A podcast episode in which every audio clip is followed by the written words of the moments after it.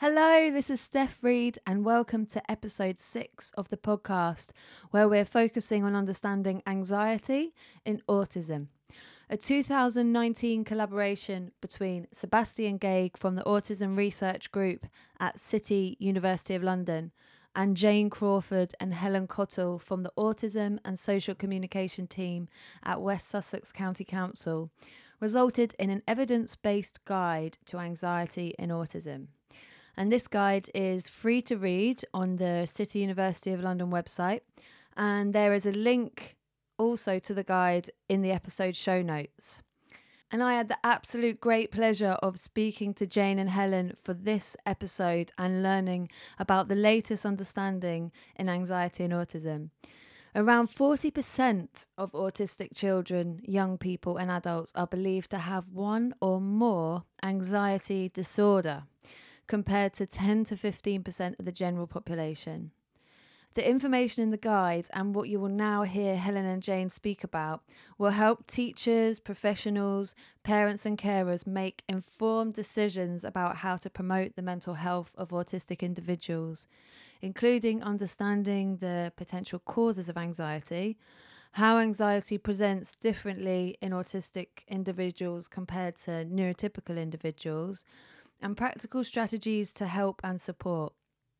I guarantee you will understand anxiety and autism much better after listening and looking at the guide.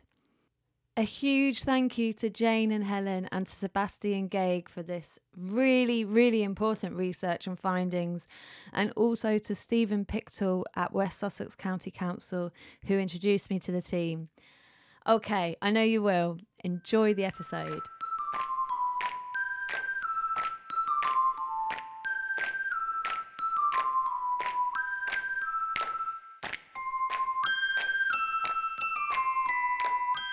And here's your host, my favourite teacher, Steph Reed. Well, thank you, Jane and Helen, for your time today. It's really appreciated. It'd be really interesting to talk about the evidence based guide to anxiety and autism. And I mean, this guide is really informative and it really gives clear explanations of, you know, current understanding of anxiety and autism as well as what potential causes of anxiety could be, and also strategies that can help individuals manage anxiety. I'll put a link to the, the guide in the show notes. Um, but firstly, Jane and Helen, before we talk about the guide, uh, what is your experience in autism and your current roles? Okay, so um, my I came into the world of autism really because I was teaching in a primary school, and um, it appeared that there were more children having social communication difficulties, and also I taught a couple of children who had a diagnosis of autism. So I had to, I became fascinated by it really, which led me to end up applying to join the autism and social communication team 11 years ago, yeah. and and then um, we, as part of the role, I studied at the University of Birmingham distance course for oh, yes, yeah. So, um, and then it's been my pleasure to lead the team for the last eight years. And so the experience really is just the hands-on experience mm. within schools mm. and then supporting the children that we do now across yeah. county. Uh, mine's a slightly different route in. Um, so I worked, I was working in the corporate world um, and became pregnant with my first child. Mm. And my very last job um, was to go to the National Autistic Society, heavily pregnant, mm. and pick up a brief from them. And while I was sat in reception, um, I sat there thinking, oh, I don't know a lot about this autism thing. I wonder mm. what it's all about. Two years later, the baby that I've been carrying was diagnosed with autism at two years old. Um, and it's been a journey for me ever since. He's going to yeah. be 18 in a couple of months. Oh, wow. um, so he took me on a journey. I did yeah. it in reverse order. Um, as a parent, I was really interested, became more and more interested in autism. So I took the distance learning from Birmingham yeah. and then became a TA and then became a teacher. And then I landed what I call my dream job to be working with these individuals every day. Brilliant. So I've been on the team for six years now. Yes. Oh, that's great. Great to hear the, the different journeys and routes. And Okay, so let's talk about the guide, Anxiety and Autism. So, how did this come about? Okay, so shall I kick that off? Yes. So I um, met um, Dr. Sebastian Gaigg, um, who's um, the doctor who um, has done the research that this is all based on, at an event in Crawley. We were both presenting. Um, I listened to his presentation, and then he um, listened to ours. And afterwards, we met and um, basically said we must have some things that we could do together because he was doing the theory on the one side, and we were doing the practice on the other. And one of the, the kind of tenets of our team is to recommend things that are based on evidence. So this was a perfect opportunity to look at what the evidence was for the strategies that we were recommending. So that's where it all started. So then it developed from there to us attending an event of his and talking at that with him. And then he attended a conf- he spoke at a conference of ours. And then out of that, the kind of natural evolution of that was to work together on this guide. So, the guide really gives a good summary of what is currently understood about anxiety in autism. It would be really great to hear a summary of this. Um, uh, what I found really helpful in because I've I've shown this booklet to parents and, and teachers, and to think about anxiety as separate from autism. Absolutely. I So- think I think that is the key message of the, the guidance, and that is that it is a separate entity. Yes. Um, I think it's been very easy in the past for people to just dismiss it and say, well, anxiety is part of autism, so you have to learn to live with it. Um, it isn't. It, there may be some parts of your autistic um, condition that may be contributing to your anxiety, but it's a separate entity, and we can work on that anxiety and develop strategies and make life much more comfortable um, for our autistic individuals. D- definitely. From our, our sort of practice in the, in the county, that was good news for us to hear because we've always thought that was the case, Yeah, but yeah. but it's really good that it's been backed It- up yeah, by the research. Yeah, definitely. Yeah. For it to be um, really clear in this guide, I think that helps people's understanding.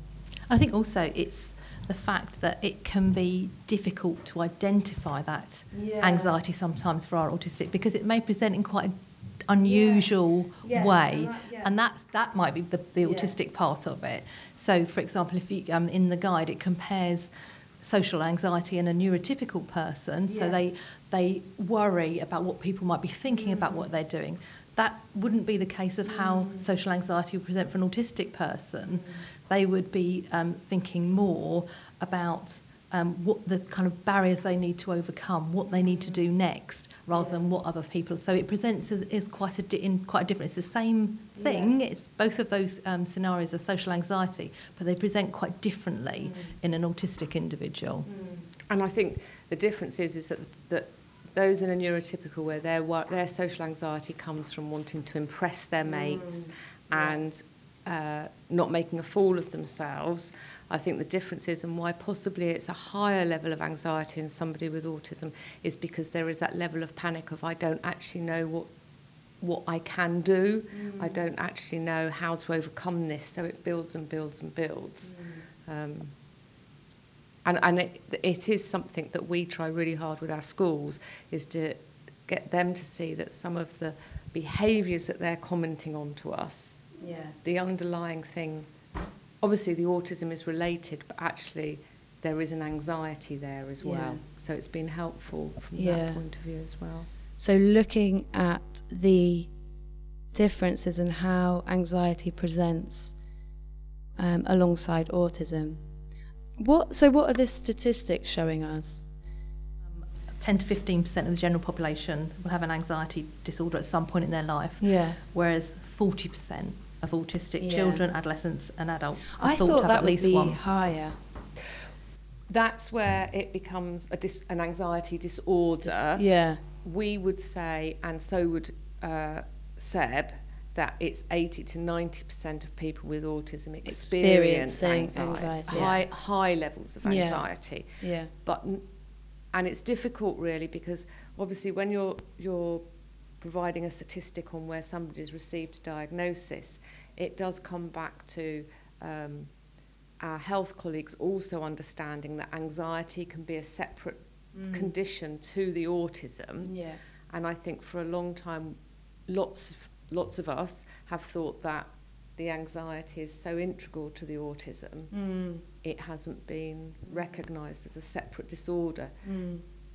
So you're not the only person who thinks that figure seems Yeah. low. I think Yeah. Seb and his colleagues would probably think that's Yes, low, Mm. absolutely. but it's because it's based on diagnosis. This- Yeah. I think it's as well what we would want to say is that it's because everybody experiences anxiety. Mm. Neurotypicals, eh, you know, everyone experiences Mm. anxiety. So it's the level of anxiety Mm. that someone with autism experiences that I think is also important to stress Mm.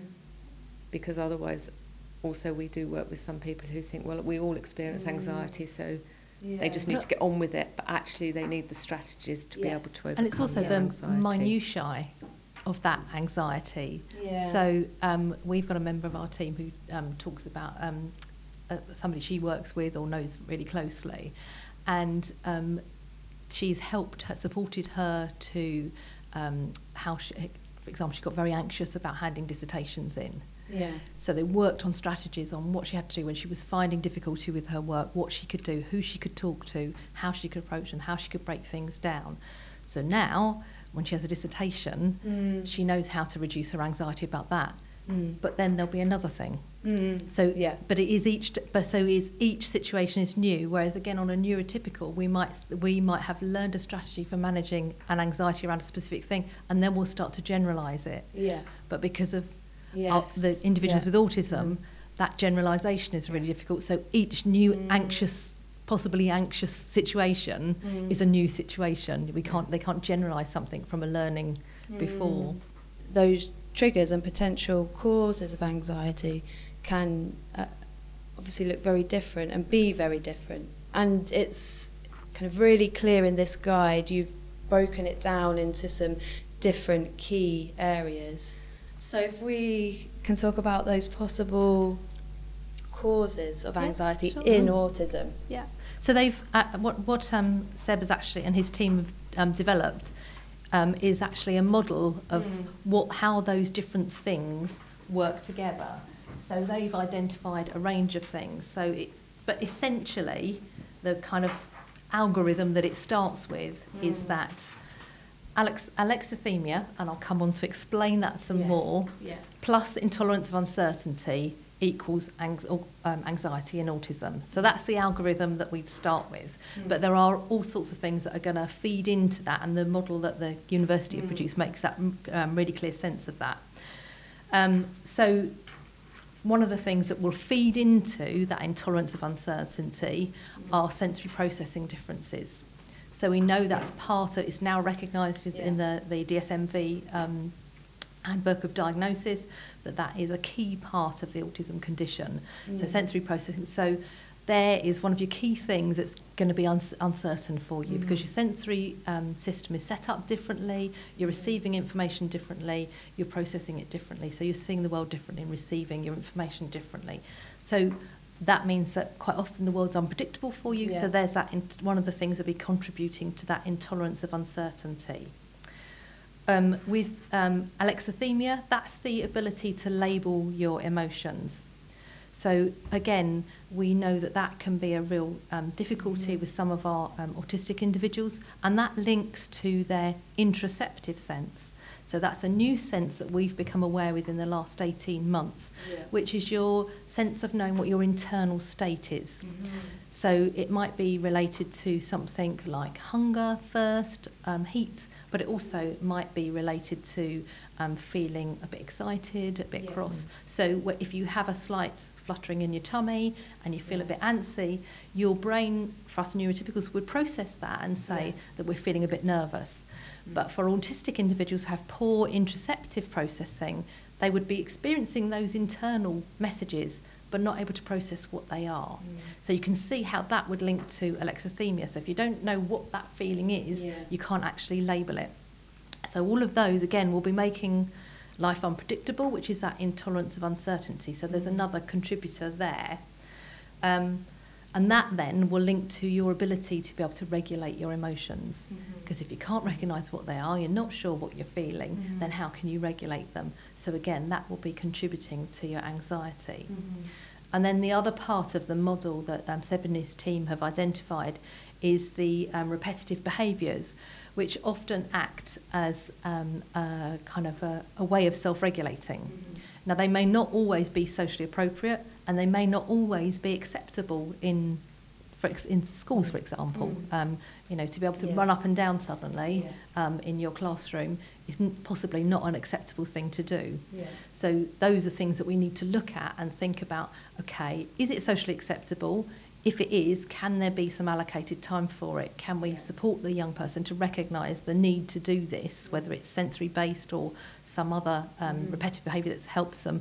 But that you can see how the repetitive behaviours can also have an impact back on that intolerance of uncertainty because they're in charge of it. So it is predictable, so it reduces that intolerance of uncertainty. So we get this kind of circular model of different mm-hmm. things feeding in in different ways. Mm-hmm. Teachers and teaching assistants, do you want to feel really prepared and equipped to meet the diverse needs in your class? Do you want to effectively manage, de escalate, and minimize behaviour that's challenging? Do you want to confidently and effectively lead your team in the classroom to maximize impact?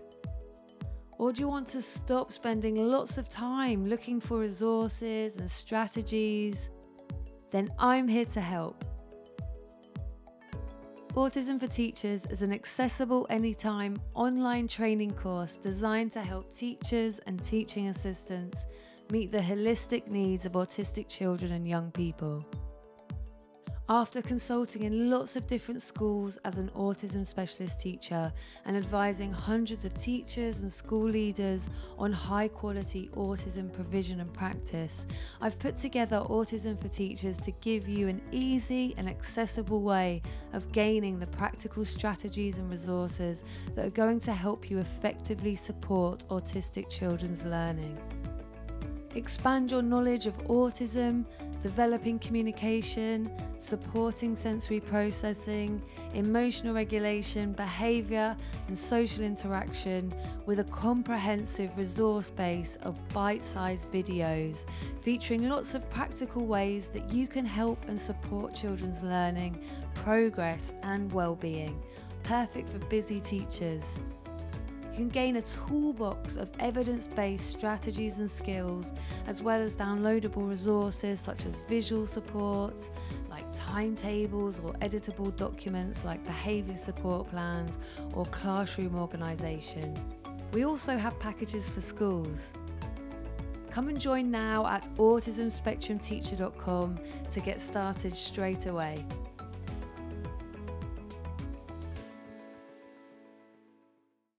And it's interesting that one of the pieces of, or, or quite a, a, several pieces of research actually have shown, and we definitely see that evidenced in our uh, work with pupils, is that because of the uh, misunderstanding of their emotions, when they're feeling anything, it it tends to default just generally. So this is a bit stereotypical, not everybody obviously, but generally as anger.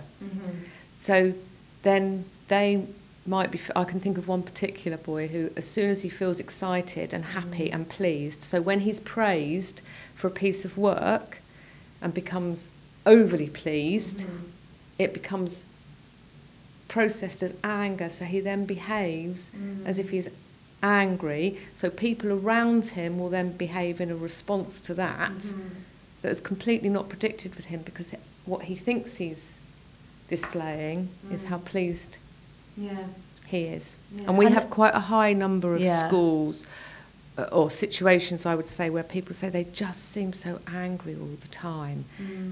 And we wonder whether, even when they're hungry or hmm. thirsty, is it coming out as an uh. expression? Are they expressing it as anger because of the the difference in the way it's processed.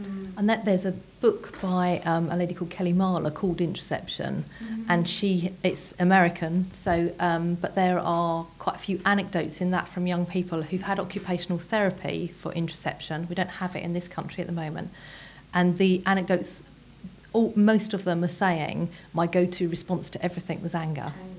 Before I could recognise what that was, and that kind of make it really makes sense for me for you know, the, the kid at um, primary school whose passion is fire stations and everything fire brigade, Yes.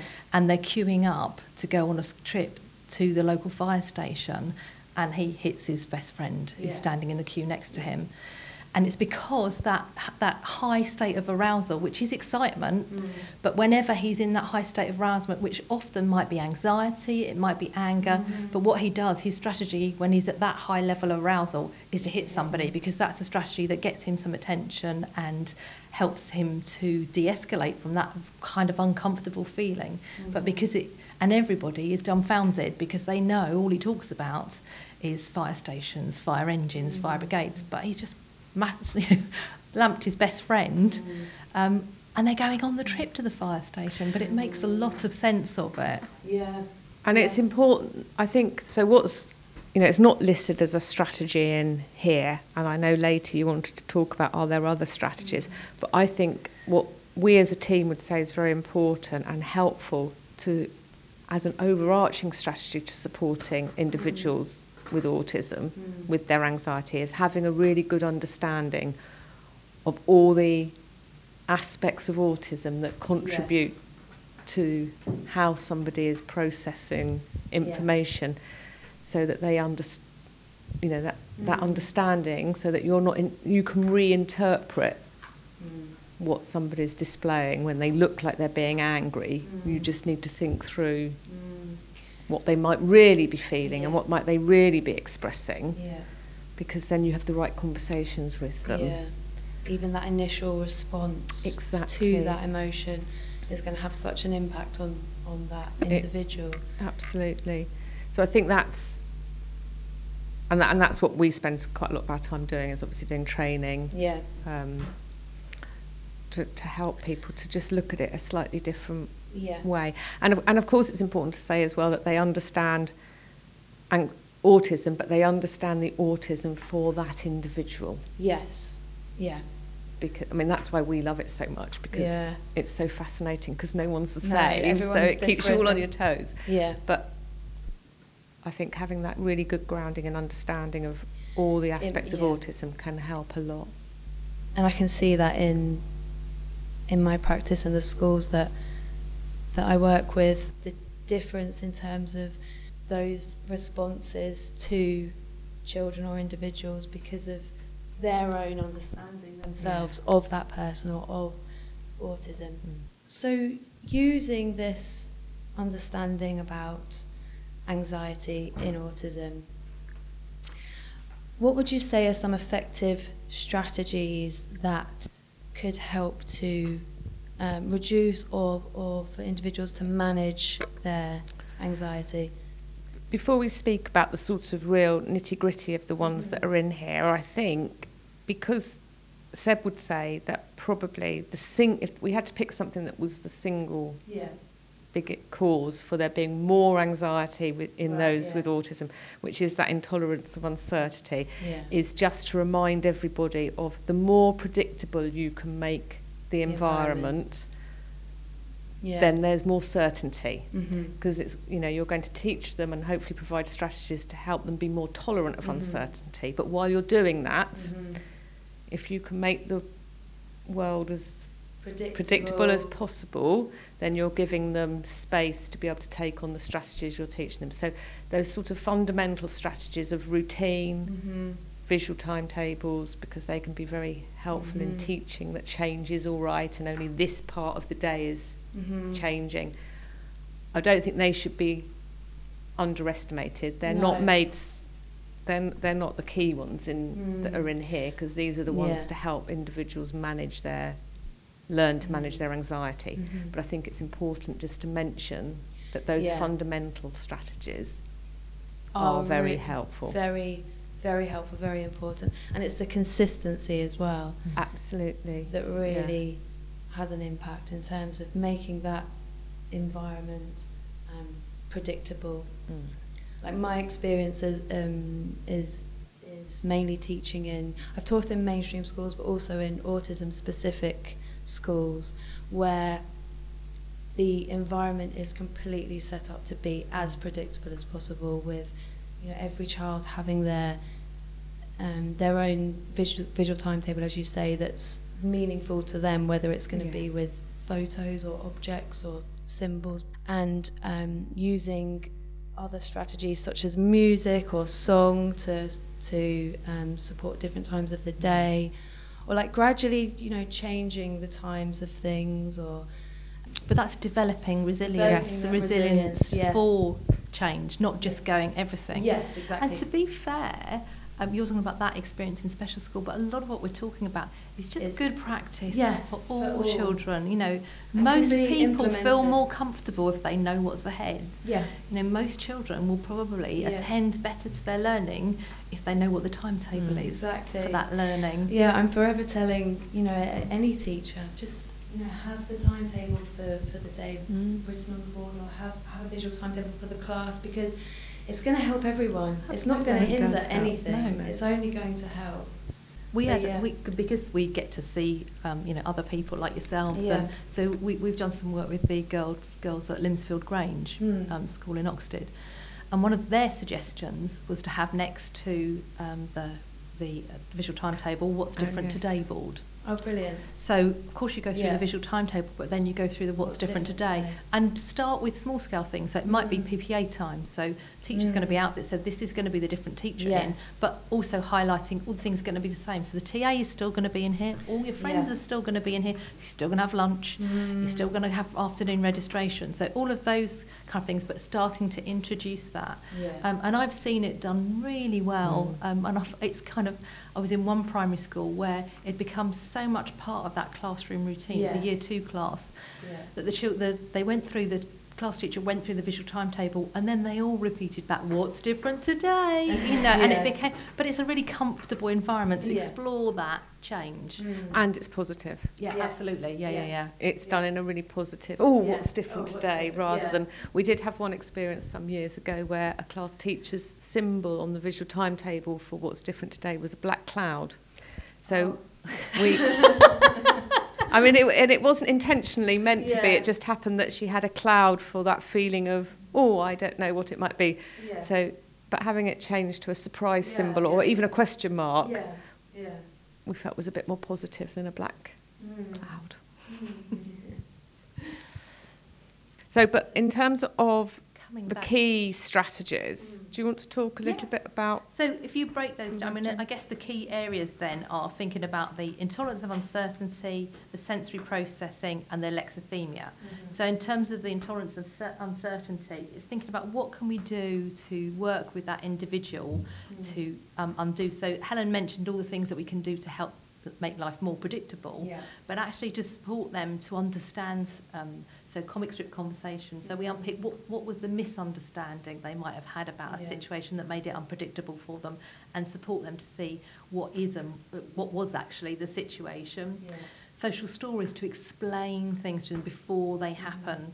Um, they can have a huge impact. Um, um, and then programs like the zones of regulation which is a self-regulation program but Yeah. we love it because it's so holistic Yeah. And it co- it covers you know part of that is to um, explore um, self-regulation and um, that kind of how you manage that intolerance of uncertainty. Mhm. So that's kind of looking at your emotional regulation, what strategies you might have to Mhm. have. And then on the sensory processing side of things, um, it's about working with the individual to develop their own individual sensory profile. Mhm. So understanding what their difficulties are, what their, their preferences are, um, and seeing how that can be worked into their day and worked into their life. So there'll be the preventative things that they can do from a sensory point of view, and there'll be the reactive things. So Mhm. that might be the preventative, might be that they need to have some proprioceptive Yeah. work. So whether that is carrying some heavy books from Yeah. one classroom to a next, or going on a trampet for a few seconds or minutes, through to in the reactive way, having ear defenders on hand. So when it does get noisy, they just slip the ear defenders on, and that reduces that noise that might be um, giving them the sensory overload that's making life uncomfortable for them. Um, and then on the alexithymia type side of um, things, uh, we know that that affects about 50% of individuals on the, the spectrum. Um, so it's about working with them to be able to identify those that, those internal states. So that might be some mindfulness type of work, and that is very much what um, his team found was the most effective. The, the mindfulness Right, yeah. CBT was the had the most impacts on the because this is based on adults um, with autism had the most effect on them. So being able to tune into your body, learning how to tune and listen to your body, um, that might be something that we do. And there's some really good resources out there. Um, one of them is a, um, a book by Tina Rae and a couple of other people, which is called The Essential Guide to Mindfulness. Um, and that is very much um, all different age groups, but some Yeah. mindfulness, very easy mindfulness activities that start to support them to tune into their bodies. Um, so that might be something that we do, and then also then working on that emotional literacy and that emotional regulation. Again, that comes back to the zones of regulation, where there's lots of activities in there to support children and young people to start to recognise what they're feeling um, and how they can manage those feelings. and yeah, how to respond to them. And I think as well something that's often missed, and in fact we even find it hard to accommodate, and I absolutely understand why busy classrooms find it to accommodate hard to accommodate. But it's about almost going full circle and when they have managed a situation well and you can see that they have started mm. to independently manage their anxiety is almost then to do a celebration social story mm. that reinforces for them that you did manage it because they're not we, we know that those with autism, and we're not su exactly sure why, but they tend to default to focusing on a negative mm. Rather than the positive. So they're not very good at recognising where they have succeeded in managing a situation. So I think if we can, Yeah, that's really. but it's quite hard when things have gone well to spend the time Yeah. really formally recognising that rather than And I, I can I focusing support, on the next negative. I support that completely with uh, my son who has autism, but he's also Yeah. got severe learning difficulties, so he Yeah. goes to special school. And on the few occasions when I have had the time to do a celebration story after he has achieved something, Yeah. so he did a farm placement last year, so I did loads of preparation with him about Yeah. listening to the adults and trying to follow their instructions. But one of his favourite things to do is to look back on the Mm. celebration story of what he did on the farm Oh, yeah. placement and when he did listen to the adults and what he was able to do Yeah. when they asked him to do something. So it's one of his favourite things. So Yeah. not only has it, you know, it helped to reduce his anxiety, but it's also helped boost his self-esteem, Yeah, which will his have a positive effect Yeah. on, on an ongoing because basis that's to a that's a human response, isn't it? If we Mm. receive recognition and praise for doing Mm. something well, we're more likely to give it a go next time, Yes. Yeah. aren't we? I th- and- and I think that's true of anybody Yeah. with or without autism. Yeah. So if we can do that, particularly when, uh, I mean, we. I don't want to mention zones of regulation too much, but we do really like it because we do think as a single tool, because it's so multifaceted itself, it does fit with the sort of algorithm in the guide to try and combat lots of those elements. Um, so once they are starting to use their own zones of regulation independently and, and are starting to help themselves to feel okay, Yeah. even when they're in a in the yellow zone or Yeah. red zone, um, it, if we can recognise that formally, it's I think that, that fits do. with what we've often talked about and you brought up earlier about um, the temptation for carers and parents and staff um, who are involved with children and young people with autism to try and make things right so they don't get anxious. We all we all feel anxiety and that's a healthy thing to feel, but it's how we manage that anxiety and that's the message in the zones. There's no bad zone. Yeah. And it may be that you spend most of your life in the kind of rising emotion, that yellow sort of zone. Yeah. But that's okay if you've got tools and you can manage yeah. that. That's okay. Yeah. Yeah. And I think that's you know that's really good for your kind of ongoing life if you Mm. can manage that. yeah.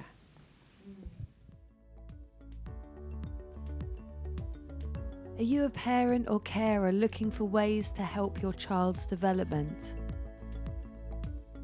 Are you looking to upskill your own knowledge to help you better advocate for your child?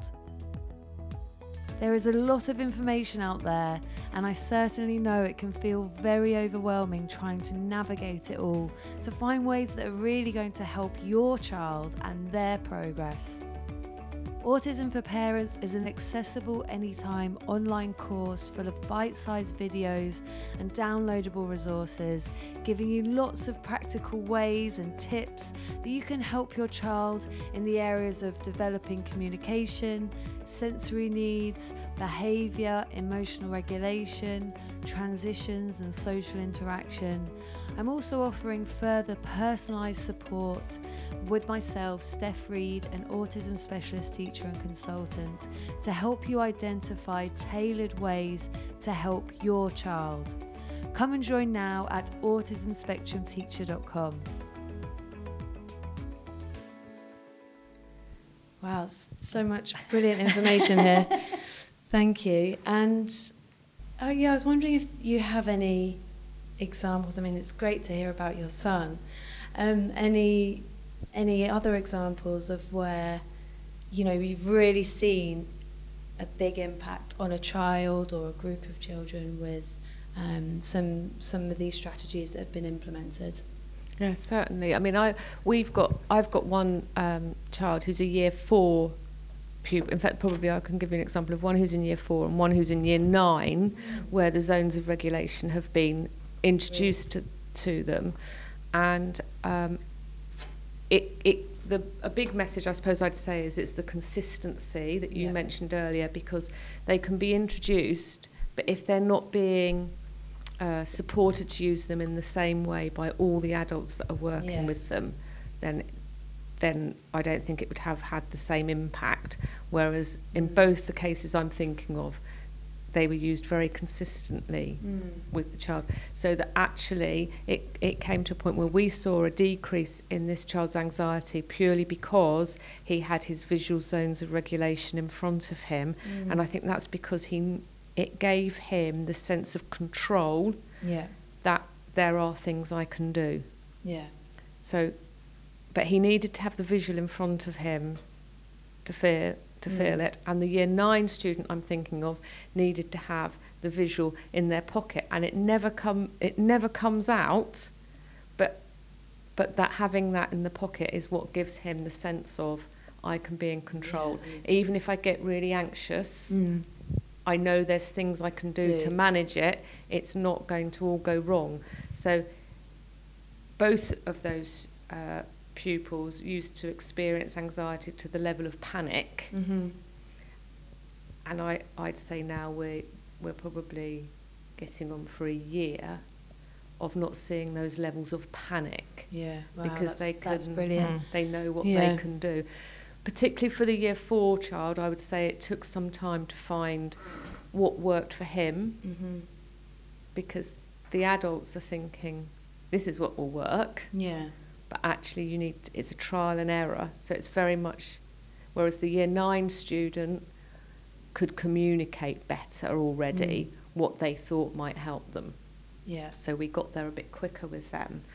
So it's it's a system not to be given up on if it Mm. doesn't work at first. It just means we Mm. haven't found the right Yeah. things that will work for that individual. because yeah, as we mentioned before, everyone is so different, so Yeah. we'll have to personalise these these strategies and maybe tweak them. Another um, kind of approach we've taken is to actually work directly, particularly when it's school-based anxiety, Mm. is to work with them to unpick what it is Yeah. that their what is their anxiety around school.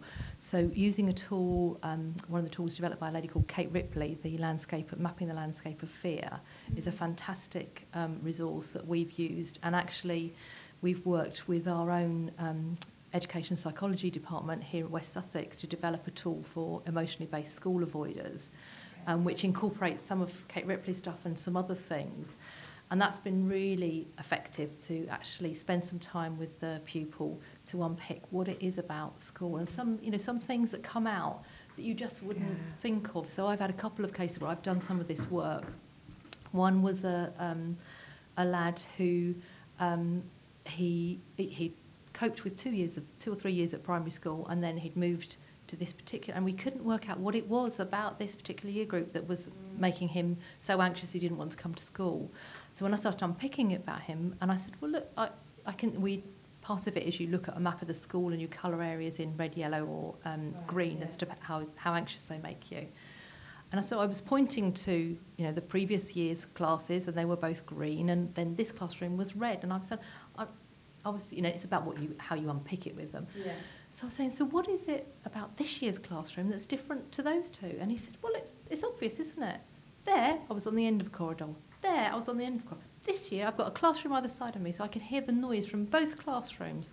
So it was the elevated noise levels that uh, pe- other people weren't detecting. Yeah. They were managing, but it was really, really difficult for him. So in lots of ways, that was kind of an easy Mm. fix for him. We could, um, you know, adapt the classroom. He could, in fact, I think he might have moved classes in the Mm. end to be in a classroom Mm. um, that was on the end. And uh, similarly, we've had a case. Uh, I had another case where um, a lad who had, you know, significant learning difficulties in a mainstream school, and when we got to breaking down what, you know, what's how he rated the subjects in terms of anxiety, and one of them that he rated quite highly was French. Now, you know, from an outsider looking in at his, him with his learning difficulties, you would be thinking, well, why does he enjoy French? Because that's probably one of his hardest subjects. So when I picked it with him and said, "What is? Tell me about French. What is it you like about French?" And he said, "Well, it's easy. You go in and you start with. You always start with counting. Then we do a song, and then we play a game, and then we finish with a song. So it was ex- every lesson was exactly the same. Yeah. So there's that predictability. Mhm. There's that lack of intolerance of uncertainty because I absolutely know with French what I'm going to get. Yeah, what I may not be understanding what the words are, but I know Yeah. what the structure of the lesson's going to be each time, and that Yeah. makes me feel comfortable. So again, that work of unpicking with the individuals and hearing Mm. what it is that they're finding, then you can start to work with them in developing strategies to manage Mm. those anxieties. Thank you very much. Is there Mm. anything else that we haven't covered that you would like to mention?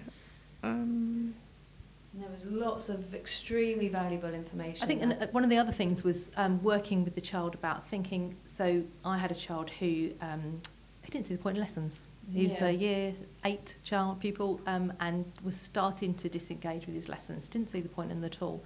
So again, we took him out of that situation. Did some work with him. I did did some of that mapping of the landscape of fear. But the biggest um, thing that had the most impact on with him was to do a, a person-centered pathway with him. yeah. So we mapped out for him and his family and people who cared about him what his long-term goals were. Um, and he wanted to be a train driver. So then we were able to break down all the pieces of what he needed to do to Mm. get to that long-term goal. And when they were broken down into little chunks, he could see the need to engage with his learning.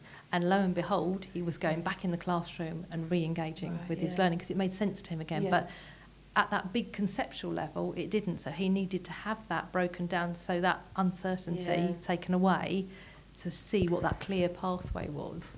I suppose the other thing that we've seen um, levels of anxiety come down and there be better engagement in learning is some of our schools have introduced sensory circuits at the Yeah. start of every day or at certain points in the Mm. day Yeah. when the child with autism needs it. Yeah.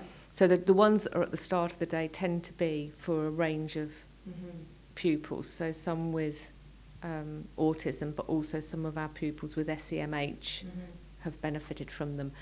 And um, I think all of us who've experienced watching them in schools, you can see the children's level of anxiety come Yeah, Down. absolutely. because Brilliant. often that journey to school, um, whether it's walking to school Yeah. or coming by transport, raises anxiety Mhm. so that by the time the child is in school and that transition, we know that those Mm. points of transitioning from parents to school Yeah. tend to be a bit of a peak in anxiety. So the fact that they always know exactly what the first thing in, of the day will be, Yes. and it's a sensory circuit where they're actually their body's becoming regulated. Mhm. Um, I think without fail, our schools report that they see a better engagement at the Mm. start of the day. Yeah. Mm. And for some of our pupils, some of our schools are actually then introducing those sensory breaks during, During the day the for those yeah. with autism. Yeah. At, and again, at points where it works best is where there's been that unpicking so that you know which are the peak times Yes. that then the children need to access them. Mm.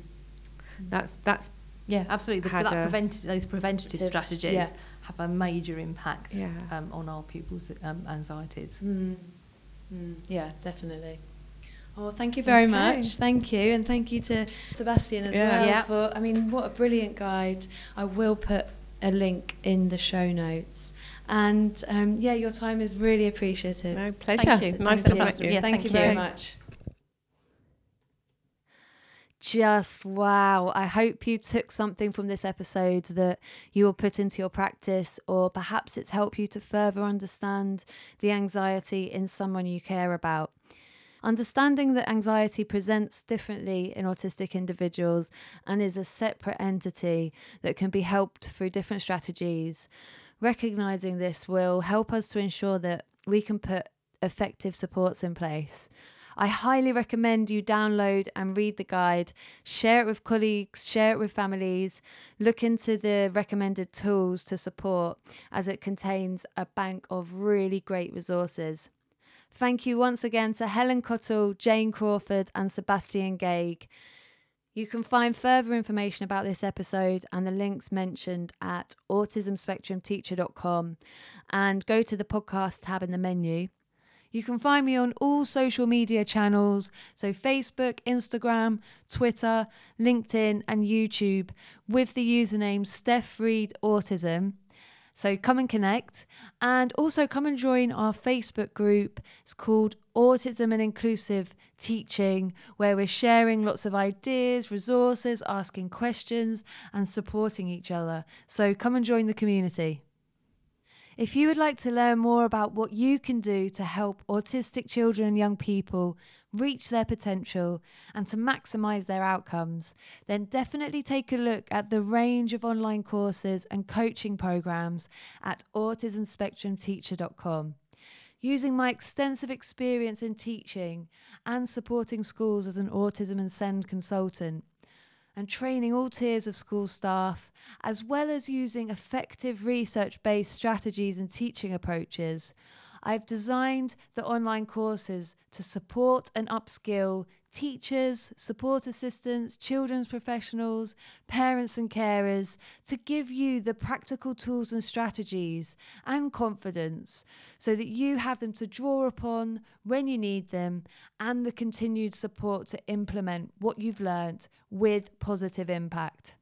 The information in the courses is accessible in bite sized videos, downloadable resources, and tasks that you can work through at your own pace. And you can go back to them whenever you want, if necessary, to support reflection and plan the implementation of those positive and impactful strategies and interventions.